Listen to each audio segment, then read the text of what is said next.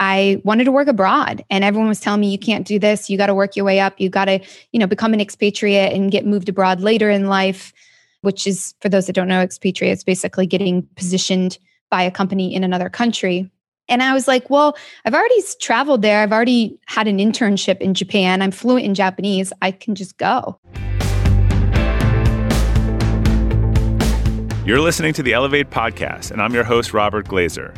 Join me as I talk to world class performers about how they build their capacity and reach greater heights in leadership, business, and life, and how you can do the same.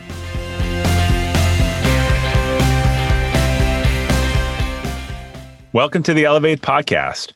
Our quote for today is from James Buchanan. The test of leadership is not to put greatness into humanity, but to elicit it, for the greatness is already there.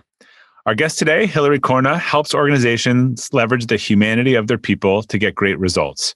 She's the founder of The Human Way and provides counsel to senior management on organizational development challenges. She's on a mission to humanize business, and her work has been featured in the New York Times, the Wall Street Journal, Forbes Women, and more. She's also the author of the best selling book, One White Face. Hilary, welcome. It's great to have you on the Elevate podcast. Pleasure to be here. So I know you talk about this in your book, but uh, I always find it's helpful to start at the beginning. And you made an unconventional choice when you started your career. So what was your first professional experience outside of college? Yeah, so I actually started my career as senior executive officer for to- for Toyota Ma- huh, for Toyota Motor Asia Pacific. You think I'd said that a million times by now, out of Singapore, which is their Asia Pac headquarters. And that is an office of about 350 people that manages 14 countries in the Asia Pac region, which is the most important market for Toyota in the world. And how did you get that job? Yeah. So um, I was a total nerd. I was an overachiever, high accomplished human, was involved with everything in school. I loved learning. And when I got to college, I gave up seven years of Spanish to start studying Japanese from scratch. I totally geeked out. I'd come early for class, I'd stay late, and I aced every one of my Japanese classes. And I fell in love. Um, part of my love for the Japanese culture actually originally came from my grandma, who spent seven years there hmm. as the wife of a sergeant in the military. And so as a child, I always had this curiosity in Japanese culture. That uh, language class was the first time I had a chance to actually dabble in the language. And that turned into four years of studying the culture, becoming uh, a dual major in international business and Asian Pacific studies, and being fluent in the language after studying abroad in Japan. And so that was 2006 prior to the financial crisis. Yeah. And so obviously no one knew the financial crisis was coming around the corner except for some people, right? but um, I had no, you know, plan or expectation around it, of course. But what was happening in the US at the time was that there was very much an idea in business school that you had to accept whatever job came to you, you know, work your way up. And meanwhile, I was a dual major, top of my school, top of my class in school in my business classes. And I wanted to work abroad and everyone was telling me you can't do this, you got to work your way up, you got to, you know, become an expatriate and get moved abroad later in life which is for those that don't know, expatriates basically getting positioned by a company in another country. And I was like, well, I've already traveled there. I've already had an internship in Japan. I'm fluent in Japanese. I can just go. And so I gave up about six job offers domestically here in the States and bought a one way ticket to Singapore without a job. And within six weeks, had five job offers, and the last one was from Toyota. So you're someone who starts down the path without well, you know where the end's going to be, but you're not worried about where the path goes. Well, listen, I'm a planner. So these this was about 9 months in the making, not to yeah. age myself, but this was when Skype was only audio. And so I had everything planned. I had meetings scheduled for when I got out there. I had about 3 interviews already booked for when I got out there. And having been abroad already, it was as simple as just, hey, you know, I got to get on the on the plane and get out there. And I gave myself a budget and a time frame and said, if either one of these run out, I'll come home. But I had to try. And at the time, you know, there's a lot of audacity in what I did. People are like, who are you to think you could go abroad and work abroad at such a young age or have such a position at such a young age? But the irony is that the positions I was being offered in the States were really mediocre. And they were being used as leverage against me to say, you got to work your way up when I knew my value. And that's how I was able to position myself in a company that needed young, energetic people to do work across many countries that at the time the Japanese culture was failing at. So I was very valuable to them. Yeah, we'll get into that because it's it. Well, I'll, I'll get into that. So, yep. what were the, what were the, some of the challenges you faced moving halfway around the world, fresh out of school, and how, how did you? It sounds like you brought perspective, but how also did you have to adapt? Yeah, absolutely. So I get criticized for the book title a lot, especially, you know, in in the last few years. People yeah. I'll just outright say, I mean, people call me racist all the time. The great irony of it all is it came from my Japanese boss, who's about 65 years old in age when he said it, because I was the first Caucasian they ever hired in the office uh, in Singapore. I was also the first female they ever hired in Kaizen. I was the youngest in the whole company, and I was the only native English speaker. So, on the outside looking in, it looks like all these things are being used against me, right? All these would be reasons that I would fail.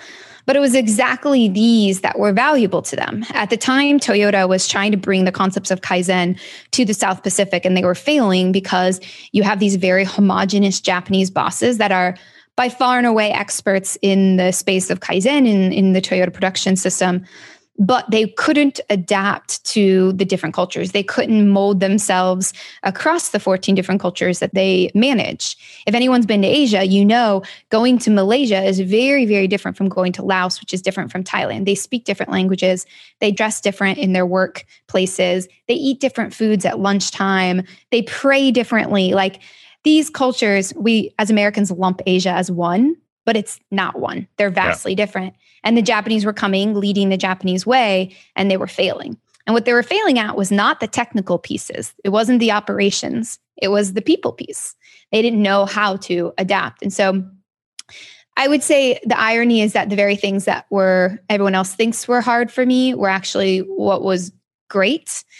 Uh, the the challenges came more so in stereotyping um, a lot of assumptions around favoritism. So people, I would get asked all the all the time questions like, "Oh, so you, since you're from America, did you date a high school football player?" And a lot of assumptions around my job. So Toyota, I found out later that Toyota almost didn't hire me because they thought I came with a man and I was just there as the wife of a husband who was shipped overseas.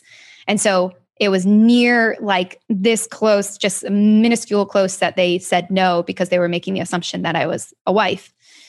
So, a lot of stereotypes and assumptions around who I was because I was American, because I was a woman, and because of my age that I had to, to fight a lot. But over time, I just continue to drive my work forward and focus on delivering results. And that's kind of where it got to me to where I am. So you talked about Kaizen and the early in your role, you had to implement that philosophy to dealerships. Can you just explain to everyone sort of yeah. what it was and then what you were trying to do?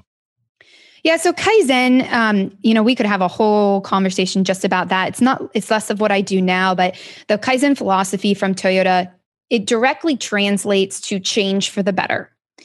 At its core, in the US, it's translated as continuous improvement. If you look at the Toyota way, there's two pillars to the Toyota way, which makes up the company of Toyota. You talk about values a lot in your work. Their two pillars are Kaizen, continuous improvement, and mutual respect. And so the concept of continuous improvement really comes from the manufacturing side of the business of how do we continuously improve to drive better results. Seems pretty self explanatory, but what they did that made that even more further deeper in the company is that they developed the whole Toyota production system.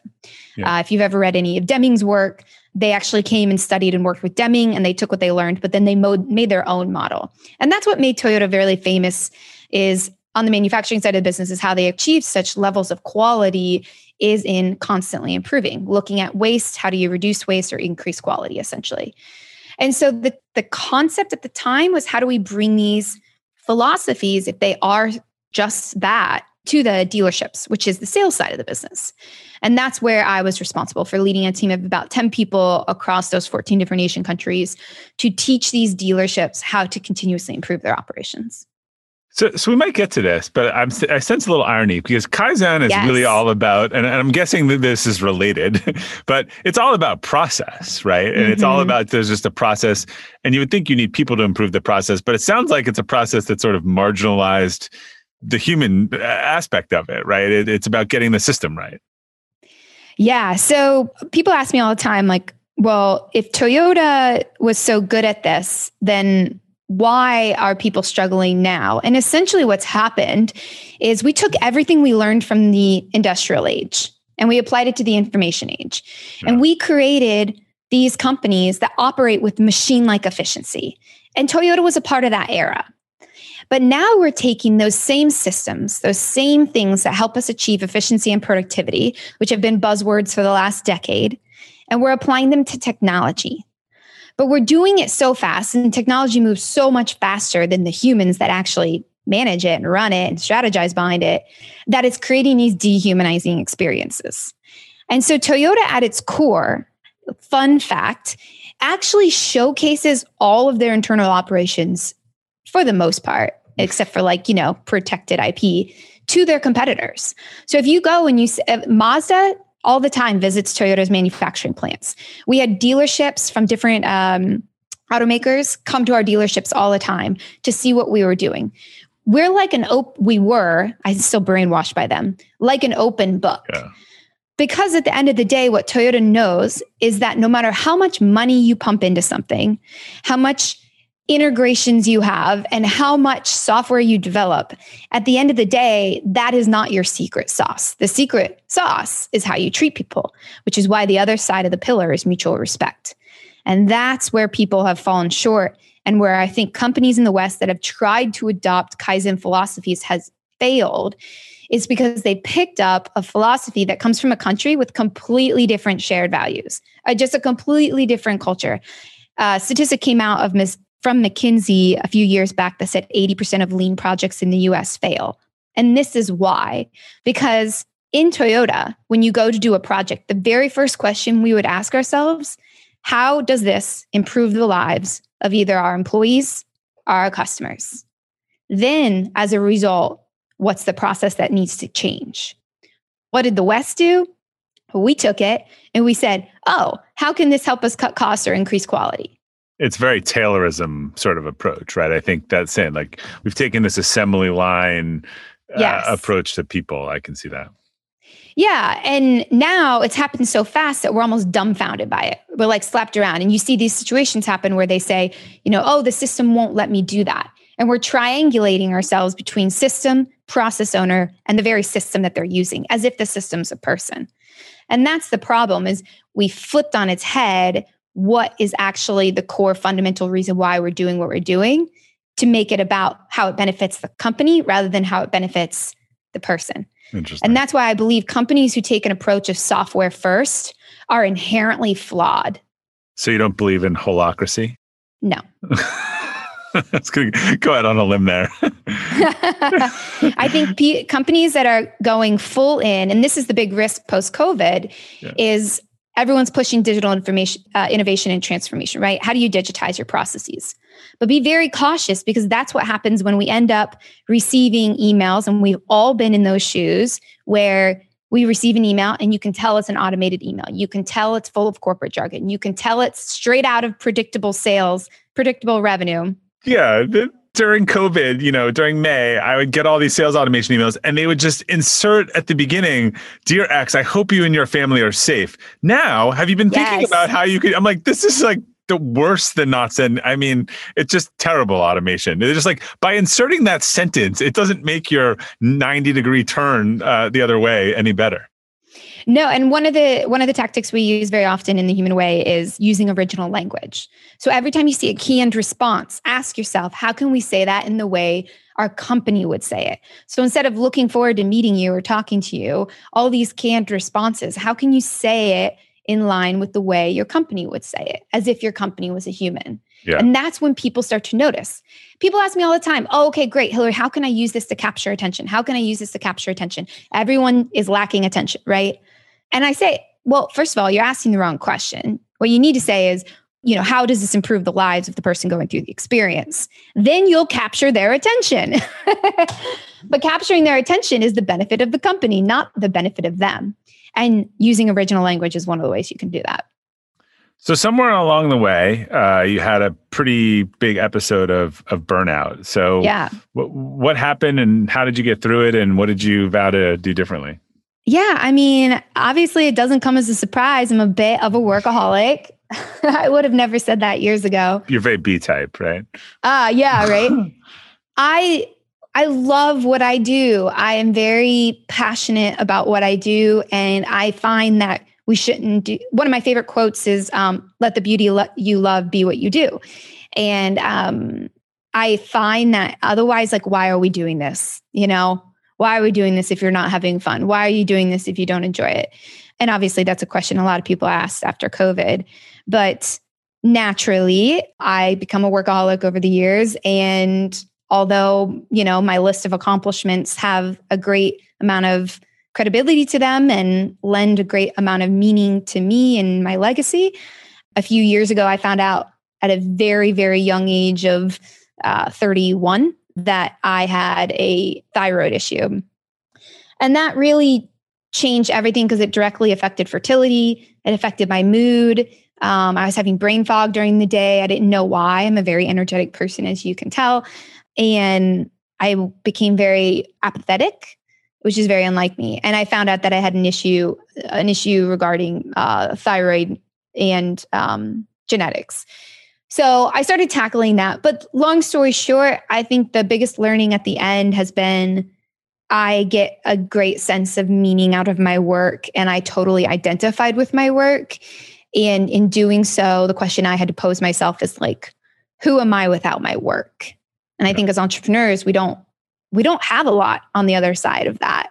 Yeah. And I realized that I was working as a means to garner my own self-worth and to prove to the world that, you know, I could be who everyone told me not to. When I decided to go to Singapore, I can count on one hand how many people said, yes, go. Everyone else said, you're crazy. The dean of the business school at my university was so upset with me. Now he brings me back to campus once a year to speak, right?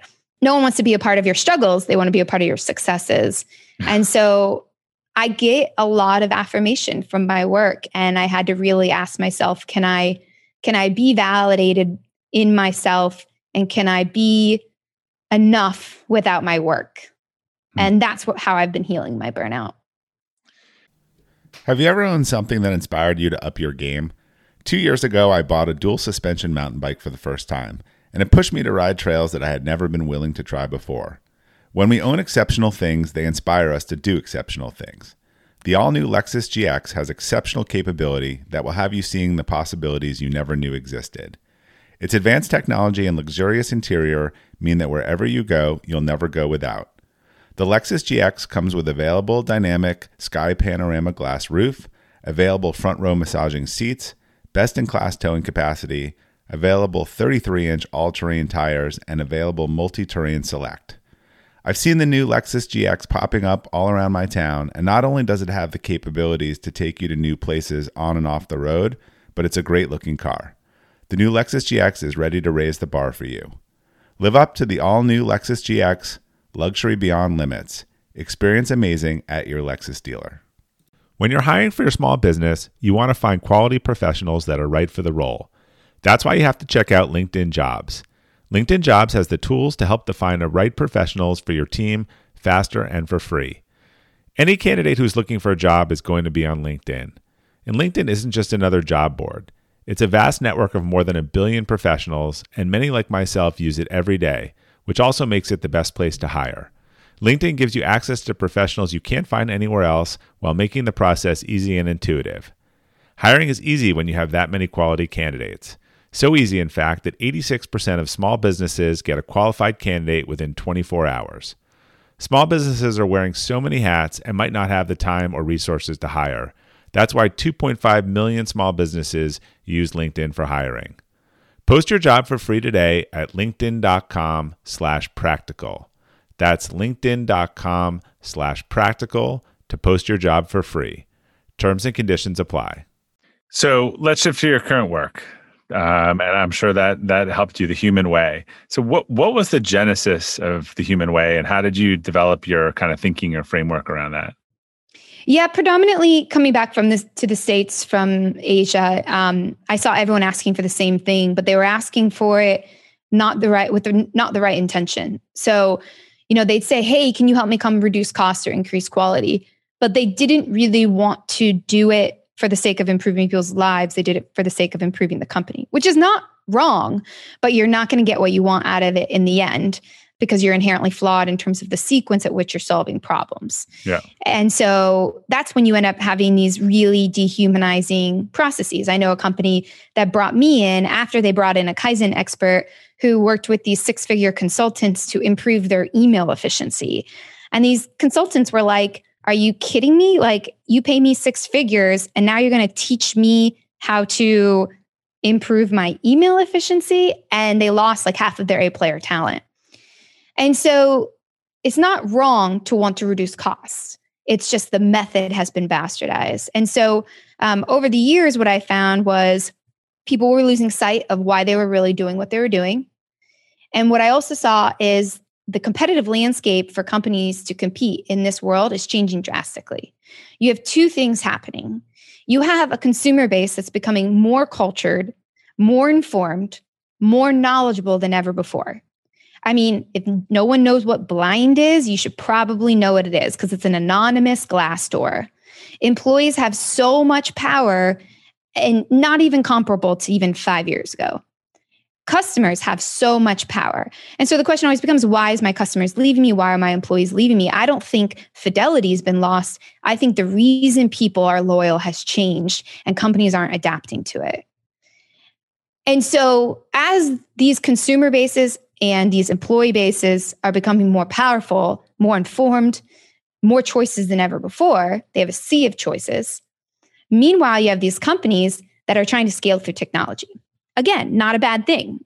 Technology lets us do incredible things and gets rid of people from menial tasks. Love tech. But tech is not to blame, it's how we use the tech. We would always say at Toyota, you have to use the right tool at the right place at the right time. A sword can be used to protect and it can be used to kill. And that's what tech is doing. So you have these consumer bases and employee bases that are becoming more informed, more powerful, more human than ever before. They're ma- getting married later. They're traveling more than ever. In 1990, only 4% of Americans had passports. In 2020, 40% of Americans had passports. That's a good stat. I haven't heard that one before. Yeah. What does that mean? We're more open. Now that passport is worthless, but that's fine. Yeah. Valid. That we're more open, we're more cultured, we're more like challenging the status quo and questioning everything we know as a culture. And then you have these companies digitizing and actually like disconnecting themselves from the customer. They're like, hey, all these great relationships that we know, you know, relationships establish trust and we need to build great relationships to keep our customers. Well, screw that. Let's just put in automation because it helps efficiency, right? And so we're actually disconnecting ourselves from the very customers we serve and we're giving them more reason to leave. So, this is what I call the digi-human divide. It's a great complex situation that creates a huge challenge for companies because for them to compete in this new era that is more human, more culture that cares about social issues, they have to bridge this connection of trust that's been lost. And they have to compete in a way that's not just selling a product or a service as they traditionally would, but in a way that fights for trust. Because if you compete with product and you compete with your feature set, you're just going to run yourself into the ground trying to compete on margin and ending up being nickel and dimed by the very customers you serve. Yeah, and you're seeing this. You're seeing people. There have been some high profile cases in the last year where you know companies did some bad stuff to their employees, and and that sort of this never happened before, right? And then consumers sort of said, I don't want to buy from that company. Yeah, look at Instacart. I mean, oh my God, I used to tell everyone about Instacart. I used to love Instacart. And for some reason, they couldn't nail down the payment terms for their drivers and the tipping terms. And so I ended up not using them. I used to tell everyone about them as a complete evangelist. Now I stopped and they just, it's almost like they're digging their own grave. Same with Uber. It's like they're digging their own grave. It's like they're making it worse and worse. Meanwhile, their senior execs can get paid out, but they can't pay out a couple extra bucks to their drivers. And the numbers just are staggering in terms of okay you're you're valued over several billion dollars and you can't manage to figure out your your tipping terms yeah there's a problem here who do you really care about and that's the thing is we live in a world where this stuff is more transparent than it was 5 years ago well so is the is the essence of, of your work kind of the whole how they approach it philosophically or how to customers or how they approach the relationship with employees? Great question. So there's four components to the human way. CX, EX, culture, and brand. Because what we're finding is in digital innovation and in scaling and companies growing too fast, they're focusing on one of these, but not all of these. Can you define all of those for everyone? Oh, yes, thank you. so brand is predominantly, you know, how you show up as a personality, how your yeah. character shows up uh, holistically as a brand and how you deliver on that. Uh, CX is customer experience. So that's more the operations side. You can define a great brand. You can hire a sweet company, pay them a bunch of money to make this great brand guide doc, and then not deliver on it. Yeah. And so this customer experience is what is the promise that you're delivering and how are you ensuring that that happens the same way, the same time, every time. Uh, employee experience is similar, but from the, the employee's perspective. How do you deliver on the employee experience that you're promising? And then culture is internal culture okay. and how you're developing a culture of um, one that's you know employee first.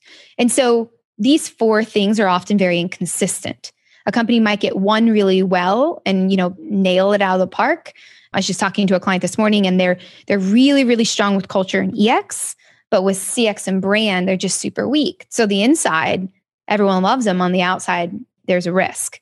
And that's where you experience if you've ever been in those shoes i'm sure you have as a consumer, you're like, oh, I got sold to and I had this great sales experience. And then they hand you over to fulfillment. And you're like, the yeah. fuck? This is like the most dehumanizing thing I've ever been in. Like they're just, you know, rampantly sending me emails. Suddenly I'm subscribed to all these lists. I didn't get added. I got added to this group I didn't sign up for. I have a great example of that. Tell so um, I went to buy an infrared sauna recently.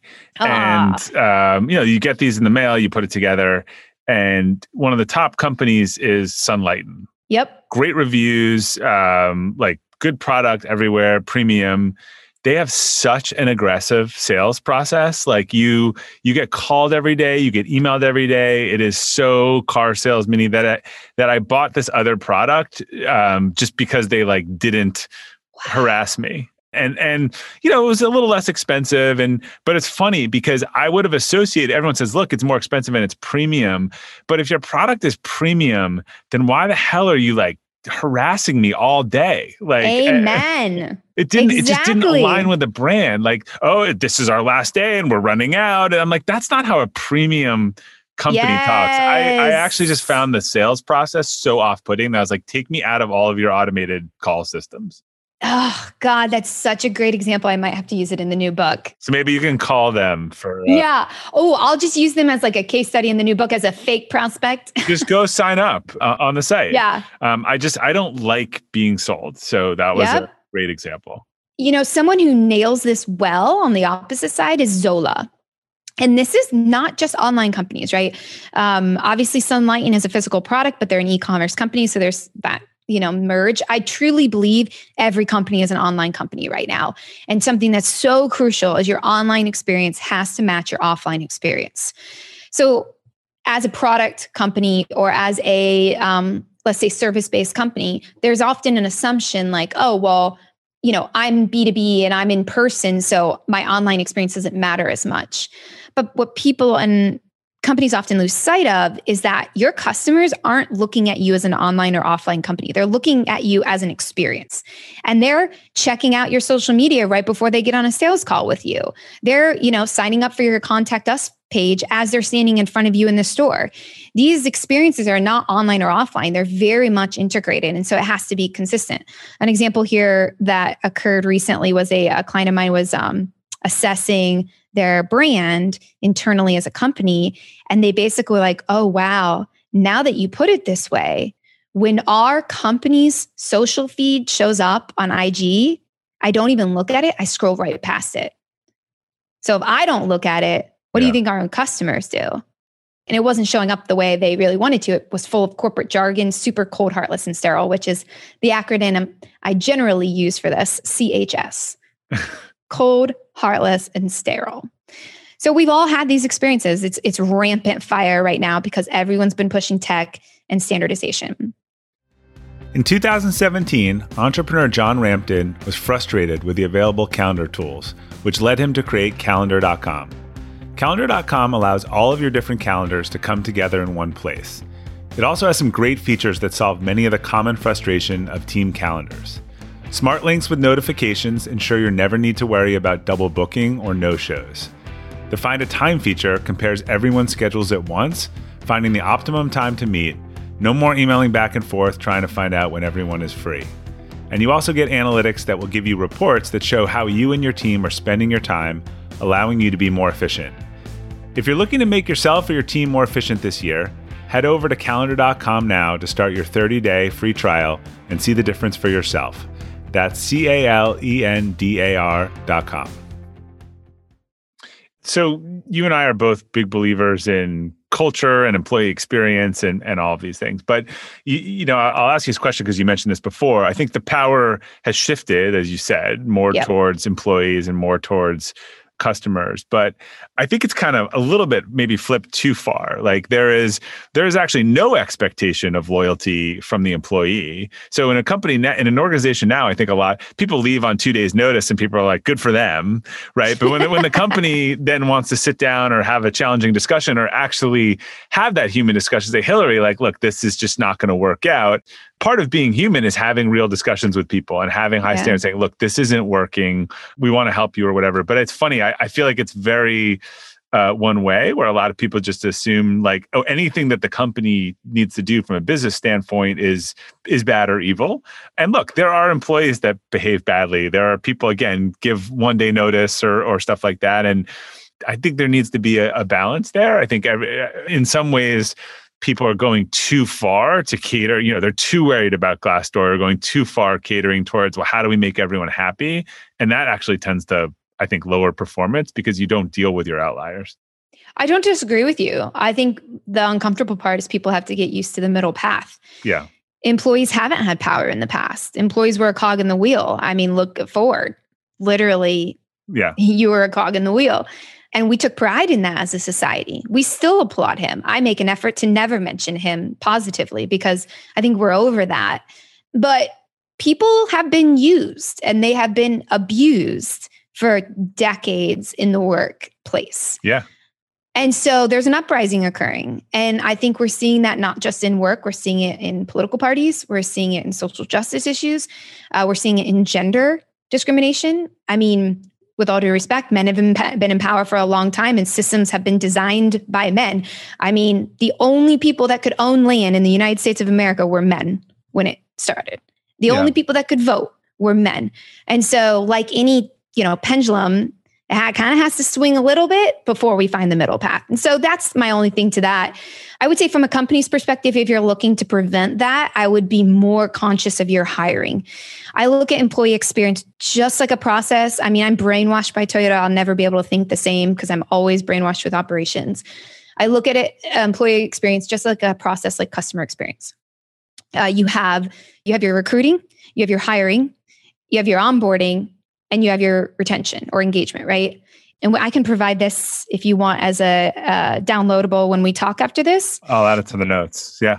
One of the tools I use with my clients is called the customer for life cycle. And we use it for employees too, which is the employee for life cycle. And if you think of this as a cycle, a wheel, whatever analogy you want to use, a circle, it starts with how you hire. And just like in the manufacturing plant, what made the Toyota production system so profound was that if someone saw a problem in the operating line, in the assembly line, they could stop it, right? And so, what does that mean? If there's a defect, if we let that defect continue on, you're going to create more defects. So, we want to stop it and prevent it from happening.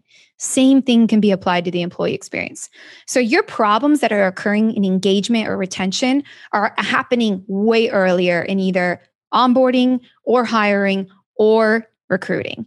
And so, anyone who is having that kind of difficulty, I'd say look at your hiring process. You're probably hiring for cogs in the wheel. You're probably hiring based on a checklist of does someone fill the role and less about their psychographic and who they are as a person and do they share their values with the company and focus more on that than can they fill the role and execute on the job.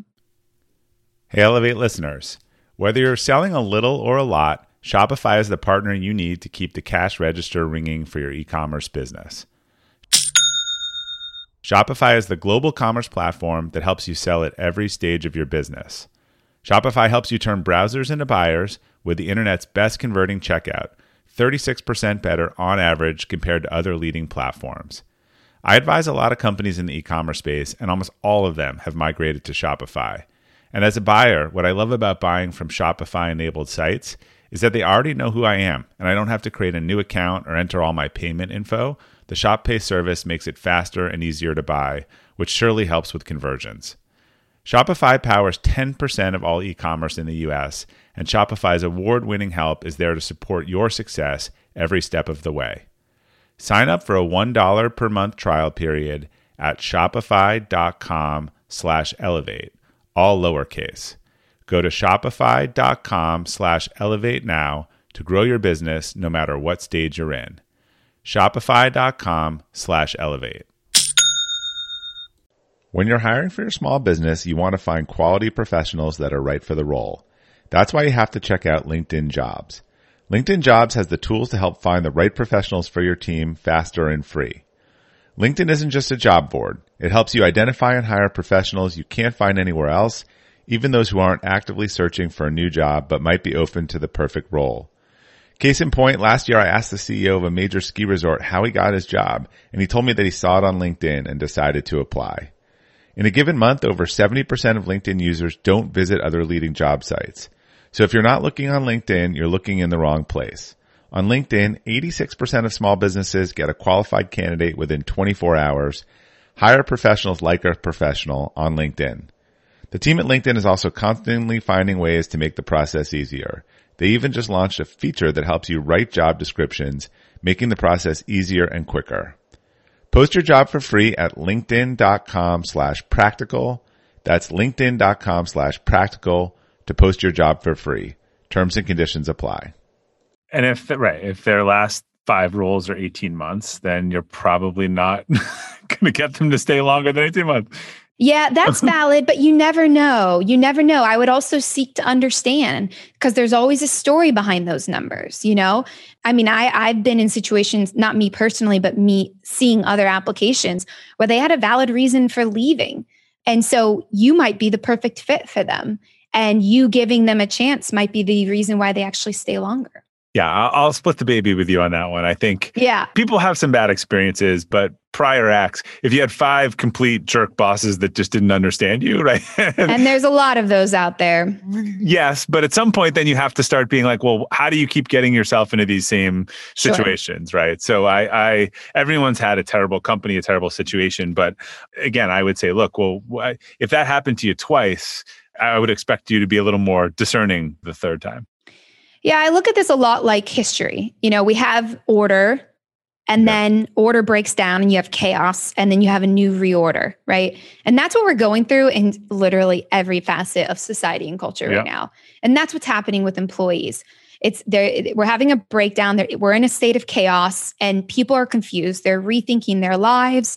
They're rethinking the story they tell themselves. I mean, I just told you my story of like associating myself and identity only with work and they're trying to define a new order. And so it's going to be a few more years of employees jumping around and being confused about what they want because life is moving fast. Technology is making it harder to understand what people really want. And so I think the more you can align with who they are as a person and do they fit with the company culturally eh, rather than can they execute on the job, you'll have more success in retaining them. So, so I'll be intentionally provocative because people ask me this and I disagree with it. Do you think? Do you think cultural fit? You know, a lot of people say, yeah, "Oh, yeah." Because yeah. I actually don't. I believe you have to have shared values, and I don't think that means everyone's homogeneous or a copy of each other. You're gonna love my answer, Rob. Uh, do you go by Rob, Bob? I should ask this beforehand. Bob, yeah, it's fine. Excuse me, that was rude. No problem. Um, I think it's subjective, and that's why it's uncomfortable. It's not black and white. What is culture fit? You might share four of the values and one value is a little weak, but it could work on, right? And so I don't think it's a yes or no answer. I do agree that when you are hiring for culture, you should start with alignment of shared values with a conscious, conscious effort to push the boundaries of that. what you may not know. So, for example, with my podcast, I just launched my podcast two weeks ago, and I made a conscious effort because I know who I want to have on there. I've been dreaming about this for years. It's so exciting to showcase people that I think are deserving of it. And I had to make a conscious effort that for every two women, I would have one man because I don't think it needs to be all women. That's not what I stand for. Hello, I'm talking about being human, right? But I wanted to have a few extra women more than men. I also said for every four, because I record them in bulk, I said, okay, I want to consciously bring in a person of color for every four guests. Because if I don't think about it, I'm not going to push the boundaries. Yeah. And so I think that's a choice a company has to make when they're hiring and hiring for culture fit is okay, what are what do we want to learn more of? Where do we want to open the boundaries? For example, transparency. Do you want to push the boundaries there? Diversity. Do you want to push the boundaries there? CX, do you want to push the boundaries there? Like it doesn't have to be a social issue to want to push the boundaries of culture and value fit. And right. so I think it's just align with values and culture and then be open to who might make you more improved or better because of being different. I, I agree. Yeah, it, it is not carbon copies. You need shared threads. If, if you were to line up someone and they were to be the opposite of all your core values, I think that's a disaster. So yes, I, yes, yes, yes. Yeah. that's a great way of putting it. And, and that there's a company for that person and there's a relationship for that person. But I, to me, that's like you agree naturally on the big stuff. It doesn't mean you're the same. And if you don't agree on the big stuff in a relationship or work or otherwise, that this doesn't doesn't work out from what I've seen. No. So you got a new book coming out, Unprofessional. Can you give us a yeah. little, little teaser of what that will discuss? Yeah, dude. Well, here's the thing. I'll just come out there and say it. No one who is listening to this uh, is seeing my video, but if you Google me, my face is all over the interwebs. My mom one time was like, Do you know that your face shows up when you Google your name? I was like, Mom, yeah, that's the point. um, I'm young. I'm about to be 36. I've had a lot of success. I've worked my freaking ass off. I love what I do. And that's it. But I have a baby face and I know I'm young for my age. But the very funny thing about it all is, I mean, I got paid my first $5,000 speaking event when I was 25. I got sponsored by Toyota when I was 26 to travel the world and talk about my first book.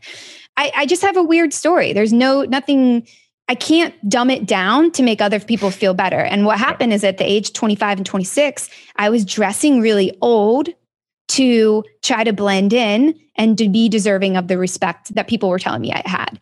Uh, I was wearing old suits from Dillard's. I was wearing pearls. I would wear this hideous makeup and curl my hair. I tried to make myself look old.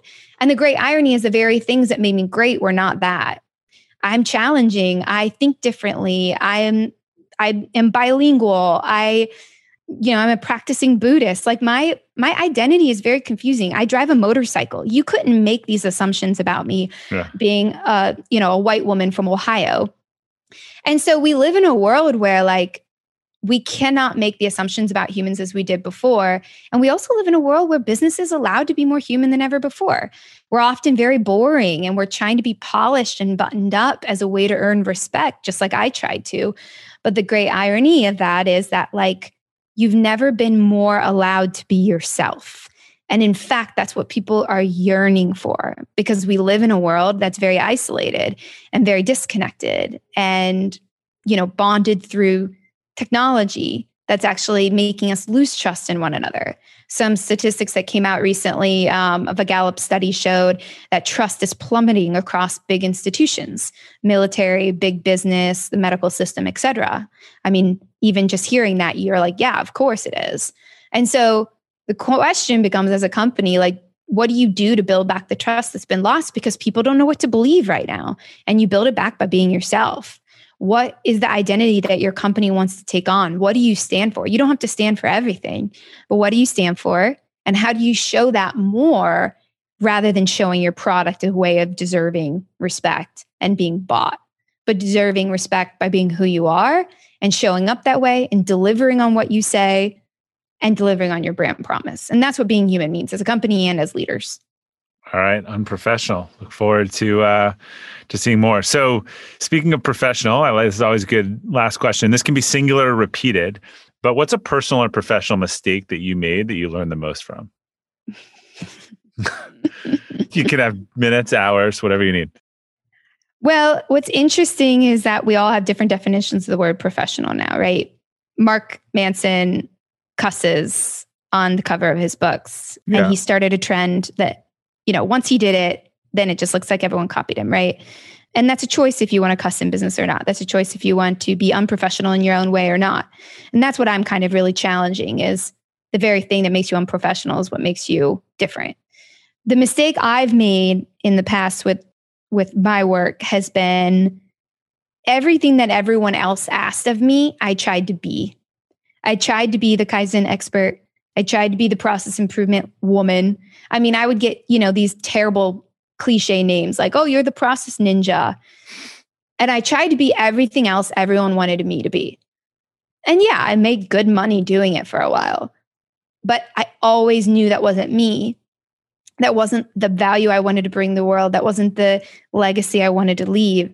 And so here I was just using old content, you know, and proven content there, you know, gets results, whatever. But it wasn't my original thoughts.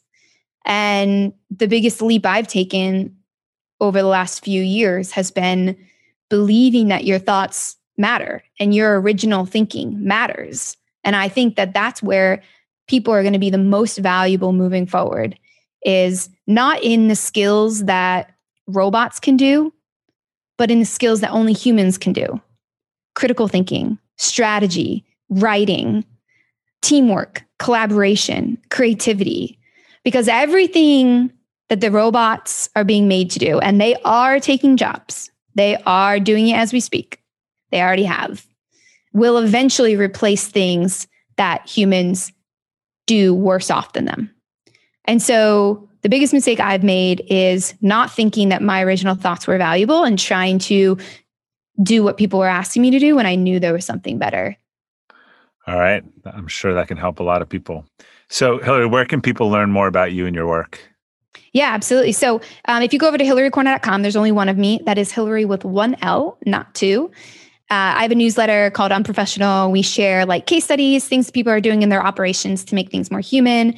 Um, we also share things that people are doing poorly. We talk a lot about best practices. That would be the easiest way to find me. If you're on social, uh, I like to say on Twitter, I'm the most opinionated. On Instagram, I'm the most personal. And on LinkedIn, I'm the most prolific. All my name. That is a very memorable description. I have not, heard anyone describe their social media like that before. Well, Hilary, thanks for uh, sharing your story with us. I, I, I know you're just getting started, so I'm excited to see what you're going to do.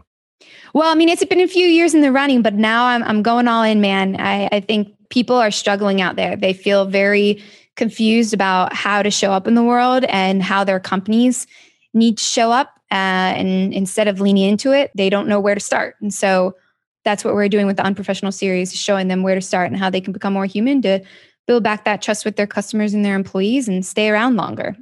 Awesome. Sweet. Thank you. Well, to our listeners, thanks for tuning in to the Elevate podcast today. We'll include links to Hilary and her work on the detailed episode page at robertglazer.com. If you enjoyed today's episode or you've enjoyed other episodes, I'd really appreciate it if you could leave us a review as it helps new users discover the show and it only takes a minute. Thanks again for your support. Until next time, keep elevating.